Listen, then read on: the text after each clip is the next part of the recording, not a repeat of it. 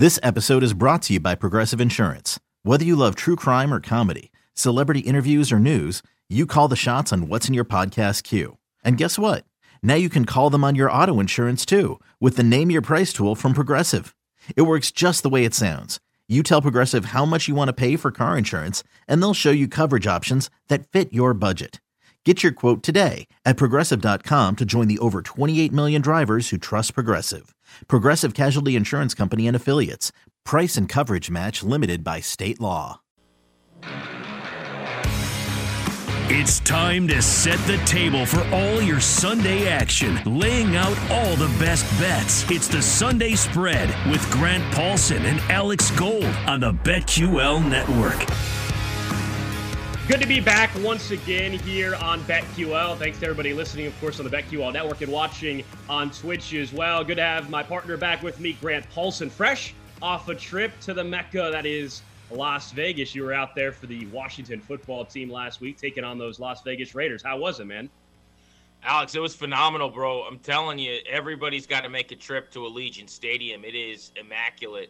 Really impressive job that they did with whatever we're calling it. They call it the Death Star. I call it the Roomba. I mean, it is a unique-looking kind of hockey puck of a dome from outside, but indoors it is absolutely gorgeous. It's right off the strip. I was really wondering, like, what's the environment? What's the energy in the building going to be like?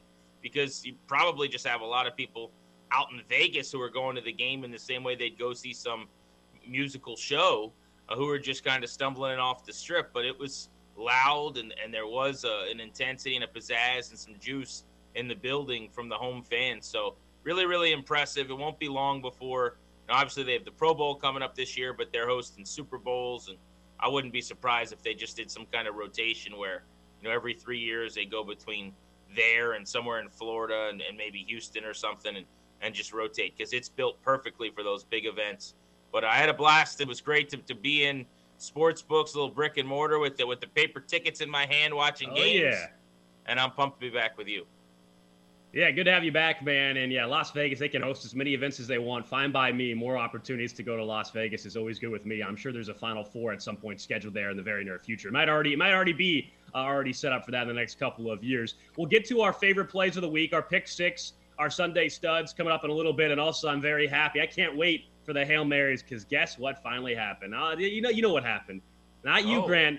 This guy finally hit a Hail Mary, so we'll get to that a little bit later on in the show. But before we even go around the league, I mean, at this point in time in the season, you start to get a sense of some of these season-long awards, or at least we think we get a sense of those. And let's look at Coach of the Year, because right now, Bill Belichick, once again, is a favorite to be Coach of the Year. It's been a long time. Typically, as we know how these awards work, if you're someone that's consistently going to the playoffs, you're someone that's consistently winning 12-plus games a year, it's awfully hard for you to win that award, because that's the expectation. Everybody's like, okay, yeah, we know you can do that. But nobody really saw the Patriots having a chance to be the number one seed. And so over with our friends at FanDuel, Bill Belichick is plus 150, the favorite to be the NFL Coach of the Year. And I think it's going to be awfully tough for him not to be Coach of the Year at this point, Grant, just because if you take a look at what happened on Monday night, everybody's infatuated with the fact that the Patriots got the win over the Bills and they only threw the ball 3 times. So I think it's going to be awfully tough for Bill Belichick not to win it. Well, they should be infatuated by that. I mean, that was one of the most incredible and unique NFL games that's been played in recent history. The wins and the snow were obviously a factor, but you still shouldn't be able to high school football somebody. I mean, what are the Bills doing? They're lining up. They're running basically 4 or 5 plays out of different looks. At one point in the second half, they ran the same play to the same gap a handful of times in a row, and you just couldn't stop it. It's pretty embarrassing.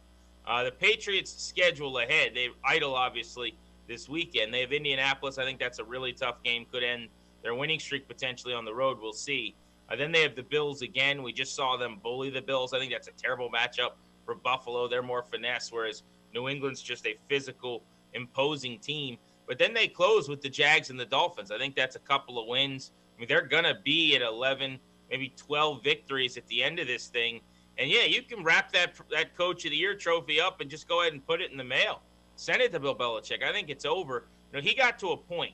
You're a victim of your own success as a coach sometimes as it pertains to these awards.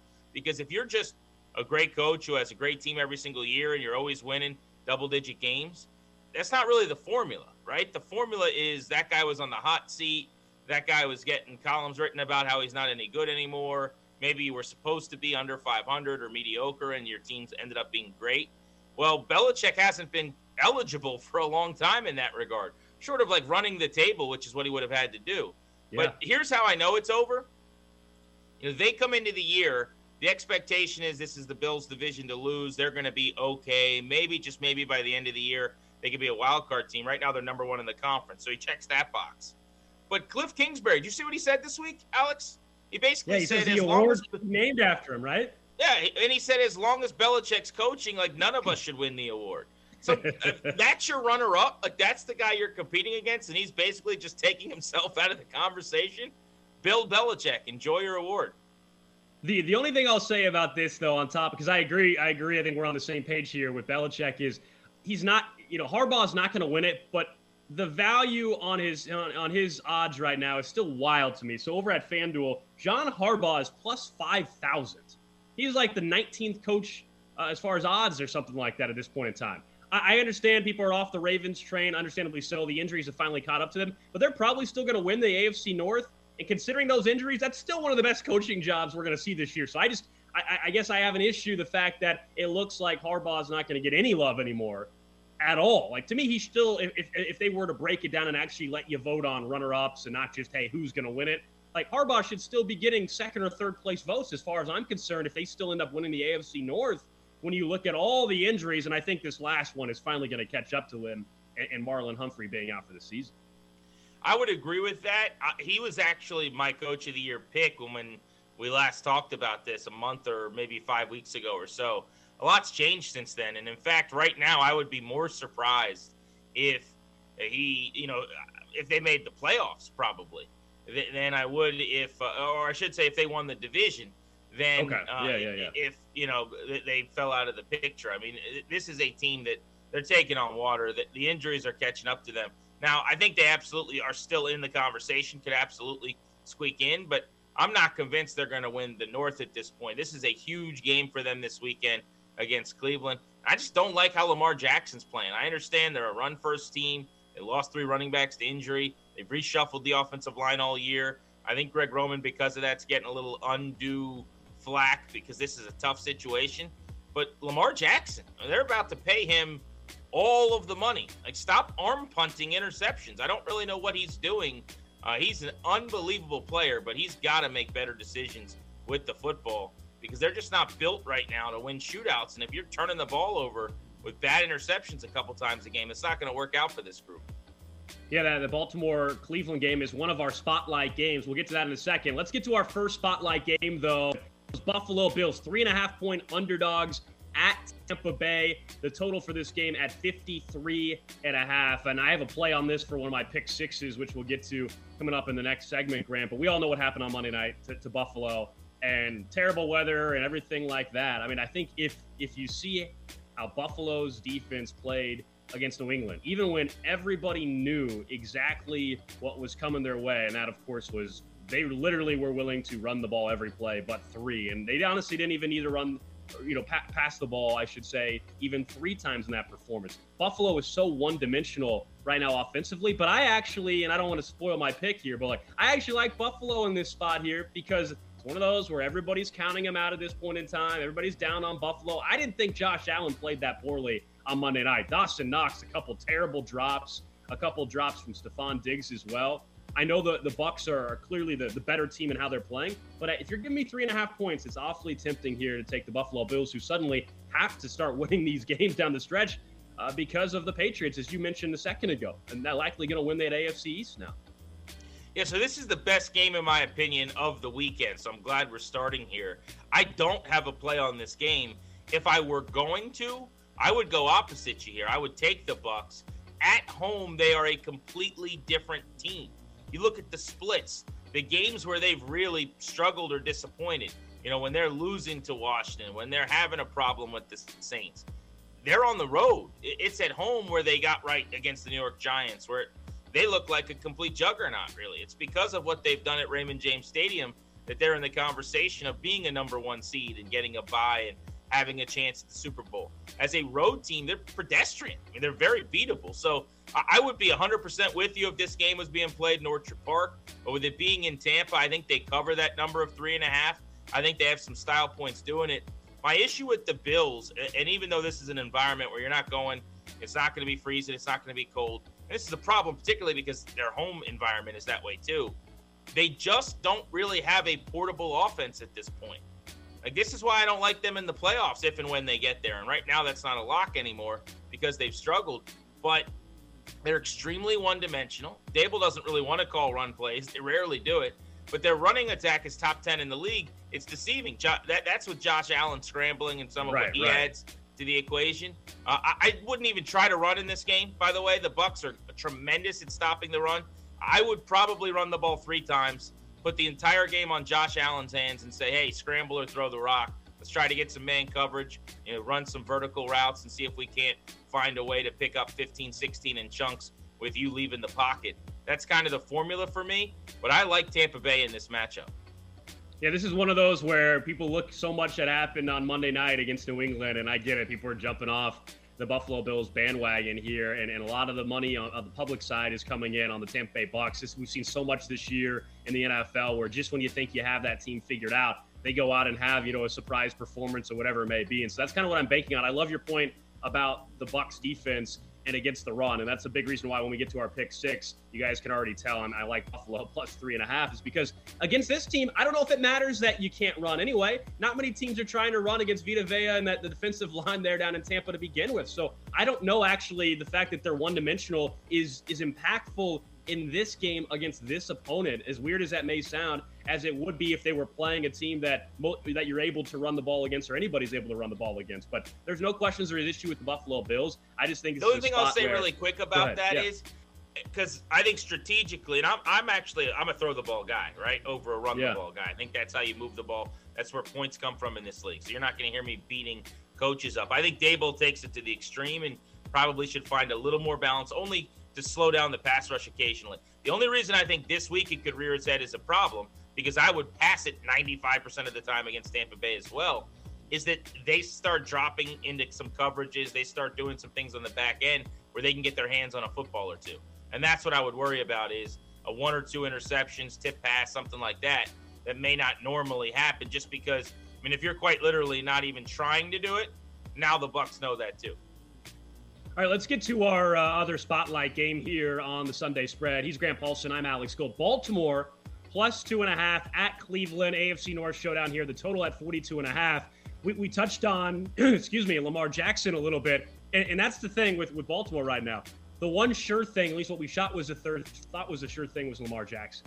And he is playing at a below average level right now. He's throwing in multiple interceptions left and right on a fairly consistent basis at this point in time. And look, both these teams offensively have their issues. There's no question about that. It's not like Cleveland is humming by any means on the offensive side of things, but I just think the injuries are finally going to catch up to the Baltimore Ravens. They were able to mask it to their credit all season long. It's why, again, I think John Harbaugh should still be getting more Coach of the Year love. But Marlon Humphrey, your number one, your number two corners are all now out for the season. I mean, at some point, I don't care how great of a talent that you have at quarterback, even when he's right, how great of a coach you have, you just can't mask it anymore. And I think that's where they're at.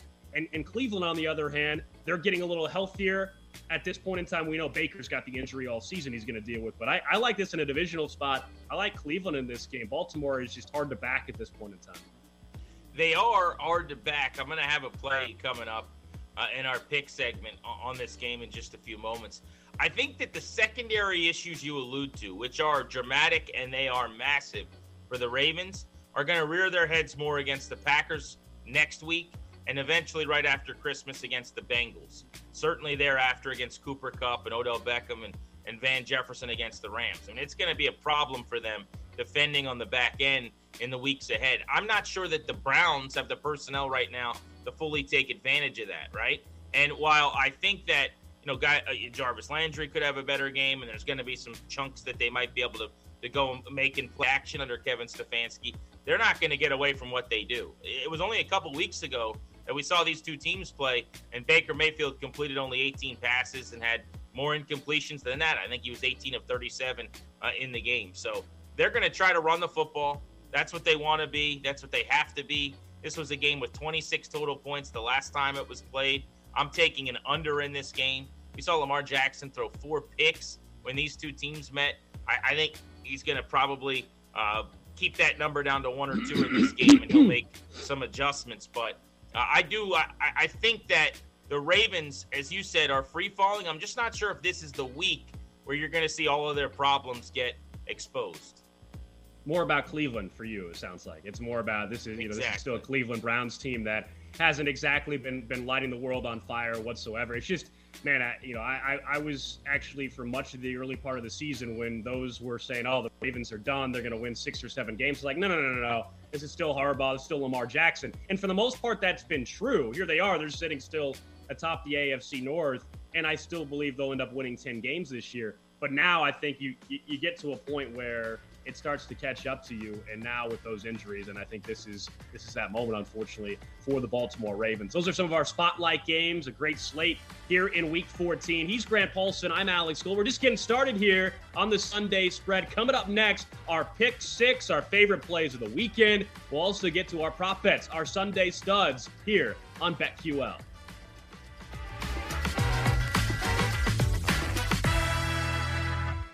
Every Sunday morning, start your day off with FanDuel Game Day from 8 a.m. to 10 a.m. Eastern with Jeremy Kahn and Chris Mack. Available on BetQL and the Odyssey app and streaming live on Twitch.tv. Okay, picture this. It's Friday afternoon when a thought hits you. I can spend another weekend doing the same old whatever, or I can hop into my all-new Hyundai Santa Fe and hit the road.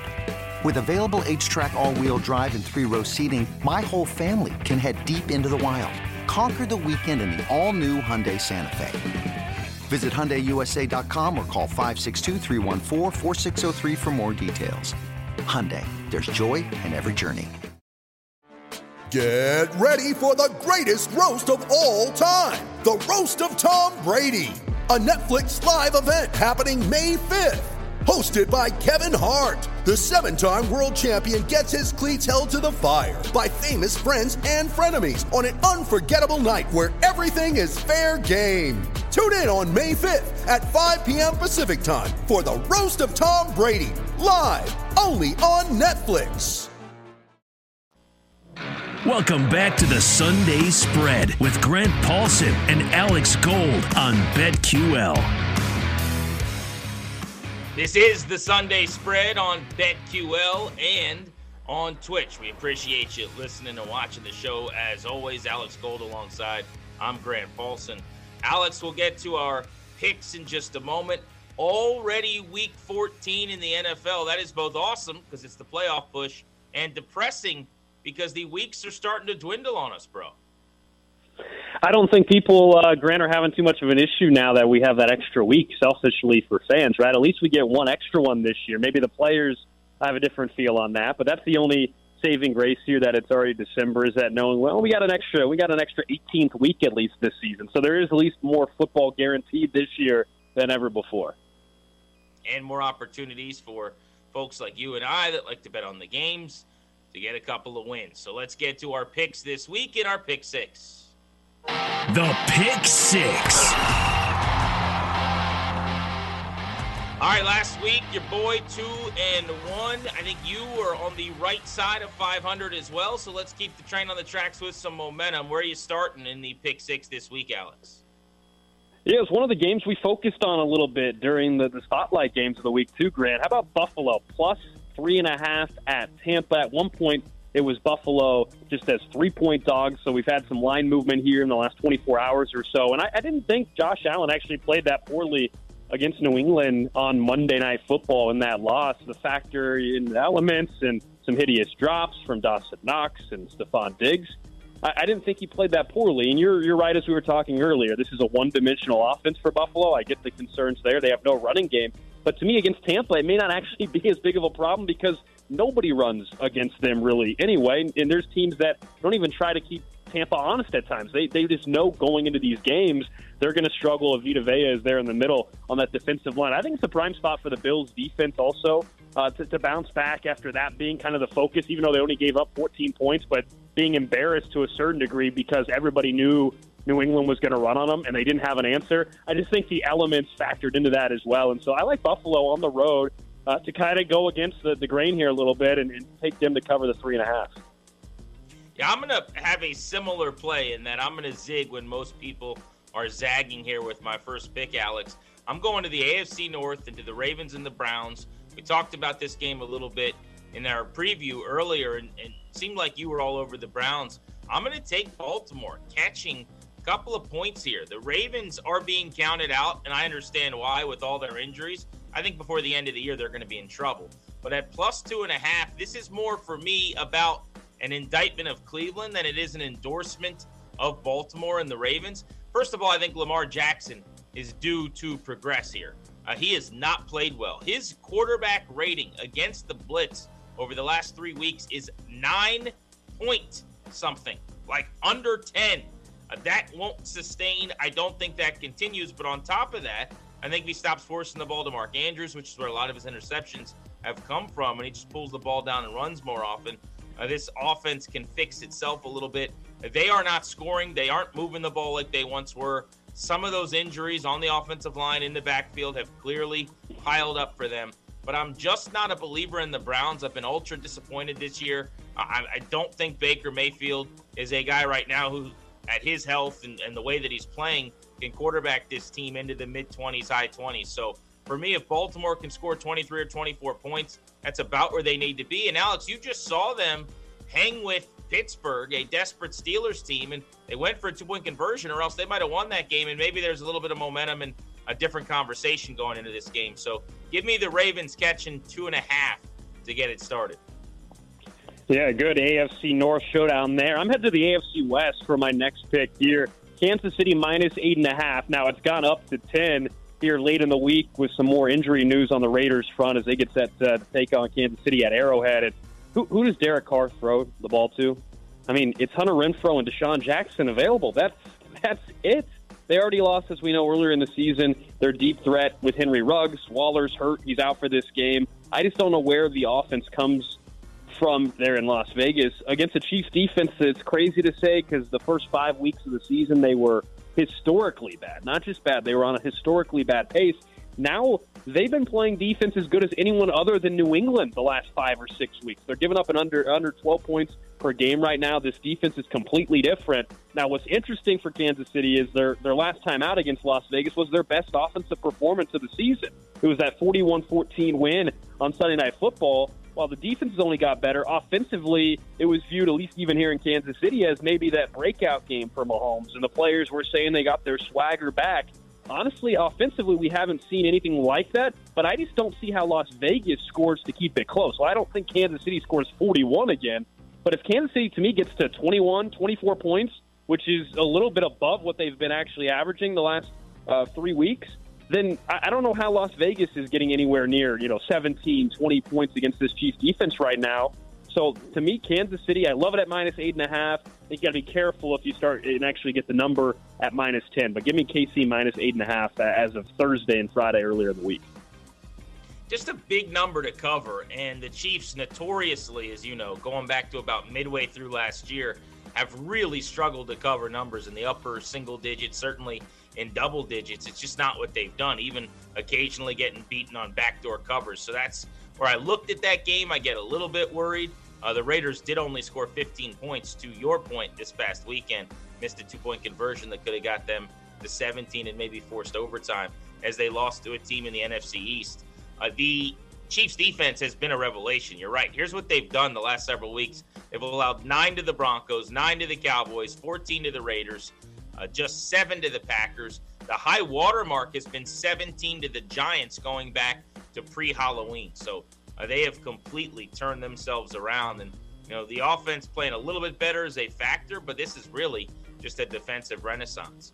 Let's go to the NFC East and to the team, actually, that beat the Raiders last weekend, and that's the Washington football team for my second play. I'm in the nation's capital. I've studied this game all week long, and while I think Dallas wins the game outright, and I will be very surprised if they don't, and if they don't ultimately win the division, I think 4.5 here is an enticing and, dare I say, a friendly number for the football team. They have won 4 straight games. Their defense, like Kansas City's, has gone from being one of the worst in football to one of the best in the last month. They're a top five unit in yards and points in that time. The Dallas Cowboys just don't quite look right to me. They've had one vintage, terrific early season-like performance here as we've gotten deeper into the year, and that was in a 40-point blowout win over the Falcons. But otherwise, it's been a real struggle for them since they got absolutely blitzed and annihilated by the Denver Broncos. They'll win because they're more talented and they're better, but I think Washington mucks it up, keeps the game close. They've committed to the run under their play caller, Scott Turner. Antonio Gibson's getting mid-20s carries just about every single game in their four wins since the bye week. I don't think Dallas can stop their running game. I don't know that Washington's going to score a whole lot, 34 points combined for them the last 2 weeks in wins, but I think that they can slow the game down and kind of dictate terms a little bit. The Cowboys win this one something like 24-20, 24-21. I like Washington to cover 4.5. You said it there about the defense. It is pretty remarkable how the last two teams we've referenced here have completely flipped the script on their defensive performances. My only hesitation is what you said there a short while ago, which is that Washington's not going to score 30 points or anything like that. And so if there is any mistake from that Washington offense, I'm talking about a turnover that leads to points immediately, a pick six. That to me is where Washington would be in trouble. Now, if you believe it's going to be a clean game and Taylor Heineke's going to protect the football and they're not going to have any turnovers, then I think it falls into it's going to be a close game and maybe it is a 3-point win, because I can't see Washington winning this game either. But my only concern would be is if Dallas is able to force a turnover and kind of steal possession. I don't know if Washington has the firepower to actually go ahead and cover this game if that's the case. That scares me a little bit. I kind of just stay away from that game overall. My last one is a game you referenced. I'm on the opposite side, though, is Cleveland and Baltimore. I like Cleveland minus 2.5 in this game against the Ravens, as we hit on it during our spotlight games. I mean, injuries to me have just finally now caught up to Baltimore. John Harbaugh has done a great job with this team who's been riddled with all these injuries, but Marlon Humphrey isn't just a random guy that you got hurt. He's your number one corner. You were already down your number two corner in Marcus Peters very beginning of this season. And Lamar Jackson's play, he's been horrendous. Let's call it like it is here recently. 24th in passer rating, second in interceptions, first in sacks. That's not all his fault over the last 7 weeks. And so Baltimore's only scored 20 points once in the last 6 games. So that's my issue here with Baltimore. I do like Cleveland to get the win and cover, probably a 3 to 5 point win. So I like them at minus 2.5. We're both taking some underdogs off and on here, and I'm going to make it 3 for 3 with teams catching points for my picks this week. I don't know why. I looked at the spreads, and I just didn't love a whole lot of the favorites to cover. But I like the Lions and 10 points in their favor against the Denver Broncos. It's very simple for me with Detroit plus 10. The Broncos are not that good offensively. 10 points is a lot of points to cover. And this is one of the things I kind of like to do when I'm looking at games. If someone's favored by double digits and they don't have much firepower and they don't score a whole lot, generally I go the other way.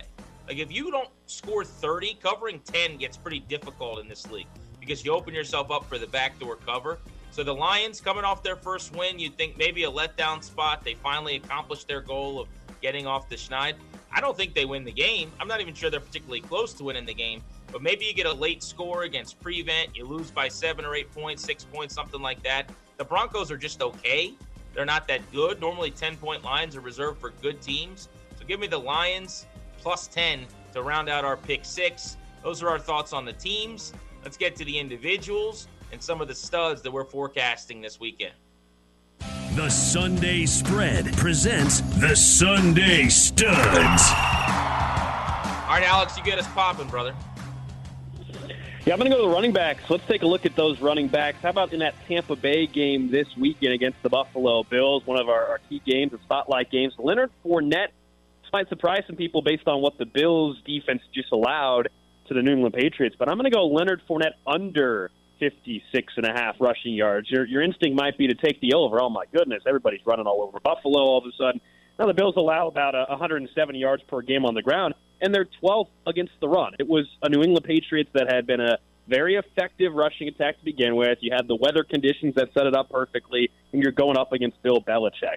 So Leonard Fournette, while he's had a very impressive season, a lot of it has actually come in the receiving game, where we've seen some big-time performances.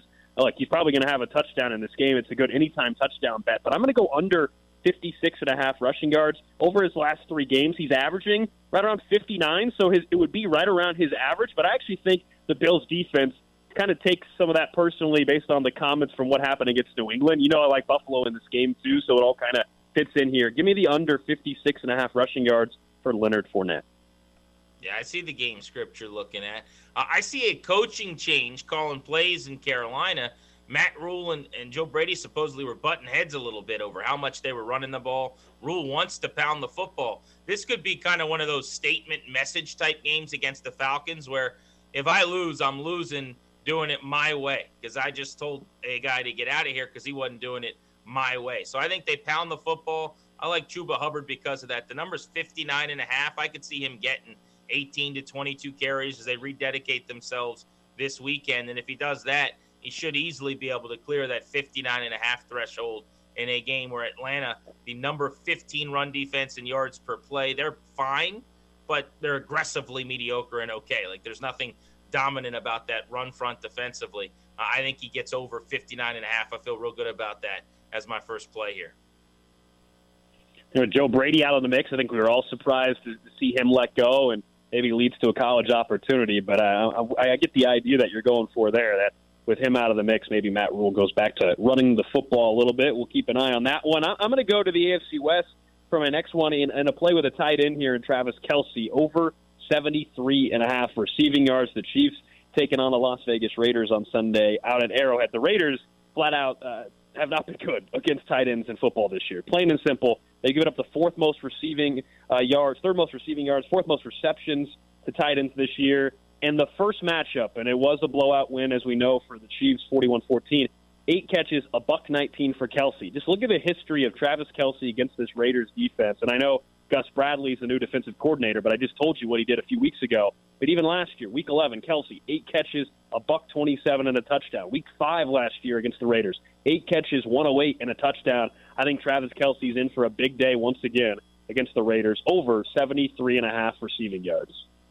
He's had a down season. That would be big for him to have a monster game. I'll double dip here and close out with my second and third plays from the same game.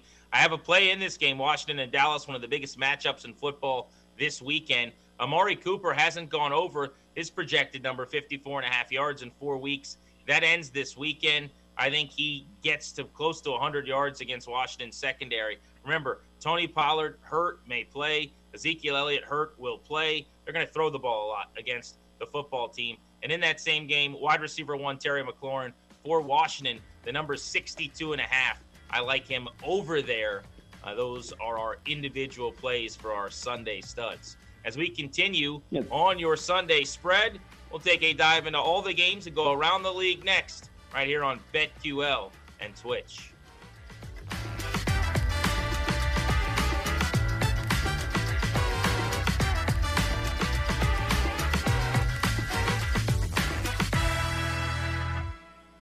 You ready? Showtime. On May 3rd, summer starts with The Fall Guy. Let's do it later. Let's drink a spicy margarita. Make some bad decisions. Yes. Audiences are falling in love with the most entertaining film of the year. Fall Guy. Fall Guy. Fall Guy. That's what the poster said. See Ryan Gosling and Emily Blunt in the movie critics say exists to make you happy. Trying to make it out? Nope. Because I don't either. It's not what I'm into right now. What are you into? Talking. Yeah. The Fall Guy. Only in theaters May 3rd. Rated PG-13.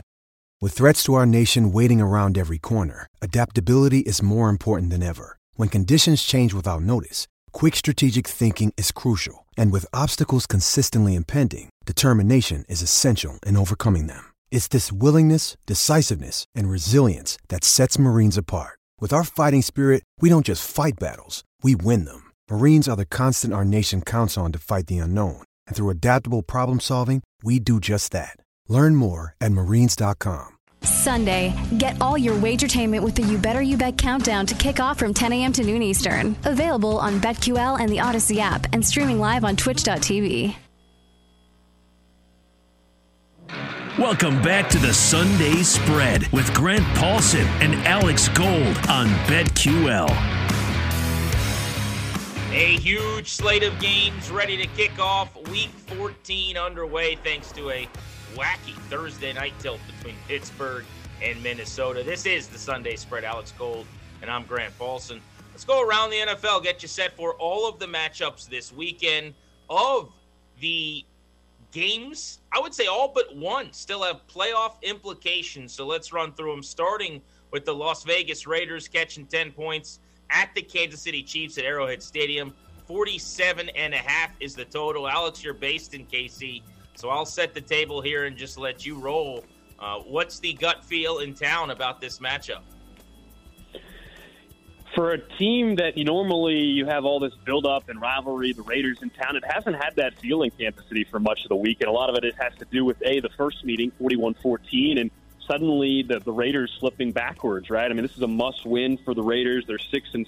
You start looking at the AFC wildcard picture, certainly the divisional picture. If the Raiders lose this game, they have no chance in the division anymore. So that's what's at stake for the Raiders. It's a massive game. And for Kansas City, the only worry here is, all right, are you looking past the Raiders a little bit, which typically is something you never would say because normally it has this Raider week buildup and the rivalry, but it's a quick turnaround after Sunday for Kansas City. They go out to L.A. on Thursday, take on the Raiders. And if Kansas City wins on Sunday against the Raiders and they beat the Chargers, this division is done. So I think the Chiefs realize the focus here of the next really 5 days or so to be able to wrap up the AFC West and also somehow keep pace for the number one seed in the AFC, because I believe Kansas City has to win out to get the number one. Everything you're saying is correct. So that includes I would just add to that, though. And I would just add really quickly, Alex, to that, from the Raiders side of things, because you're looking at it from the KC perspective, right? If they win, they're a game back in the division. And remember, that was a super lopsided score. That was actually a fairly close game, middle of the second half. Deshaun Jackson caught a long pass. I think the lead was 10 at the time. They could have cut into that. He fumbled awkwardly. The Chiefs went and scored, and next thing you knew, it was a complete blowout. So this could be a game where they hang. I think not having Darren Waller was ruled out on Friday night for a second straight game is going to be a disaster for them. Next up, as we continue going around the league here, how about the New Orleans Saints and the Jets? The Saints minus 5.5 at the Jets, the total at 43. I mean, these are two teams not playing very well, to say the least. The Saints have lost 5 games in a row. The Jets have lost 4 of 5. And yet again, Taysom Hill going to get the nod despite that injury in his finger, that tendon injury in his finger. I'm curious to see if Taysom Hill actually finishes this game as the quarterback. Look, we saw what he can do with his legs. And I know on the national broadcast last week, everybody was getting excited the first quarter or two. And then you realize, oh, yeah, Taysom Hill, he can't throw the football consistently with, 4 interceptions that he had. I think Trevor Siemian actually gets in this game at some point in time. I don't like this game for either team whatsoever. This is one of those you stay away from. If you force me to make a play on it, I actually like the total under 43 in this game between the Jets and the Saints with 2 bad quarterbacks.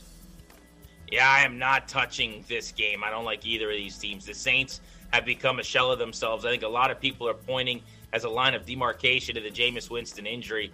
I don't completely buy that. They've lost plenty of linemen since. They haven't had Alvin Kamara for the most part since. I mean, I think those are bigger deals, but it doesn't matter if it's been Trevor Siemian, who they've benched for Taysom Hill, or Taysom Hill, who threw 4 picks last week. It's just been ugly, and I don't know if Sean Payton's. He can look at the answer key all he wants to, that Scantron. I mean, there aren't any answers on it right now with his personnel. Jacksonville is catching 8.5 at Tennessee. You'd like to say, well, the Titans are going to roll. This game looks like a no-problem situation for them, but their offense, since they lost Derrick Henry, has quietly taken one big step back after another. You look at yards per play and some of the advanced metrics, kind of what you would have forecasted has happened. Now, I will say that they've got a couple of running backs who are running the ball pretty well for them right now in Hilliard and Foreman, but Ryan Tannehill, who's had some games where he's turned the football over, more put on his plate, has struggled. They are good enough defensively to suffocate the Jags, and I think the way they would cover in this game, 43.5 is the total, is if they're able to hold Jacksonville to 10, 13, 14 points, something like that. If Jacksonville gets upwards of close to 20 against this good defense, I think covering becomes very, very difficult. I'm not sure if Tennessee at this point has a 30-point club in their bag, so to speak. But I like them to cover because I think they'll play really good defense, and the Jacksonville offense, as you saw last week against the Rams, just very, very flawed right now. The first season that we're seeing here as a rookie for the number one overall pick, Trevor Lawrence, has not gone well because he's just not getting a lot of support. Yeah, I'm with you there. I mean, that's why I even also for our Sunday studs like Trevor Lawrence under his passing yards total for everything that you just highlighted as well. And I want to see what Tennessee looks like off the bye week. We know they're so undermanned as well in that wide receiving core. But the time off, maybe they were able to scheme up some things here to help out Ryan Tannehill a little bit and get that offense rolling again. As, of course, that team has been in a major funk the last 3 or 4 weeks. And Derrick Henry, A.J. Brown, Julio Jones all banged up. I'm going to the NFC South for our next game here on Around the League. Atlanta plus 2.5 at Carolina, the total at 42.5. I actually like Atlanta in this game. It was almost one of my pick six plays as well. Last time these two teams played, it was the Panthers getting that win 19-13 here. And these two teams, I think, are actually fairly evenly matched. They're both not only record-wise 5-7, but you just take a look at kind of the inconsistency from these two teams. I don't think offensively either team is capable of really running away with this game. So to me, it's going to be a tightly contested game. The one thing with Carolina, we know if you take a look at their defense here, they've suddenly allowed 24 more points in each of their defeats here against the Falcons as of late, recent history as well. And my question will be for Carolina, do they have an answer for Cordero Patterson? As long as Patterson's healthy and playing, he's been a problem for everybody in every game that he's been healthy. He's the only reason why that Atlanta offense has been able to have any sort of success, but he can do it all. I think that's the problem for Carolina's defense. I'll take the team that you're giving me points. What I think will be a tightly contested divisional game between these two teams. And you mentioned Matt Rhule's kind of the guy now back in charge there with a few other staff members now that Joe Brady's out of the picture. And it'll be, I think, a slower pace game as well. So you might want to take a look at the total 42.5. I like the under. I got to look for, by the way, and maybe an individual prop in that game is Russell Gage, the 6-foot wide receiver who's 25 years old. He finished the season really strong for the Falcons last year. Had 72 catches and over 780 yards with 4 touchdowns. He got off to a really slow, even a bad start, I'd say. But suddenly here is trending up at a touchdown and 6 catches against the Jags a couple weeks back. Then this past week, 11 for a $130 for him, was kept out of the end zone. But he's starting to be utilized more as the Falcons have tried to find new ways to move the football over these last couple of weeks. We talked about Dallas and Washington. The Cowboys are 4.5-point favorites against the football team. The total is 48. Dak Prescott, since coming back from his respite little injury where he missed the primetime game against the Vikings, has just not been sharp, not quite as accurate as he had been previously. And again, he was playing at a level where maybe he was the best quarterback in football for the first half of the season. I needed to get him going again, and they might have a chance to in this matchup against Washington. The football team's really good at stopping the run. Tony Pollard may not play, didn't practice at all this week. He's a game-time decision. Supposedly has a tear in his foot, the plantar fascia, on a 50-plus yard run against the Saints. He injured himself. You already know that Ezekiel Elliott's not right. I mean, he looks like he's running on one leg and hobbling around the field. So I wouldn't think Dallas tries to run the ball a ton. I think Kellen Moore looks at the plan this week and says, let's spread Washington out and quick game him and try to take some shots. I think the Cowboys will get into the 20s. I don't think they cover, though. Washington's frisky. They'll be able to run the ball. They've dominated time of possession the last few weeks. Look for that formula again in a cover, in a loss for Washington, if I'm drawing this thing up this weekend.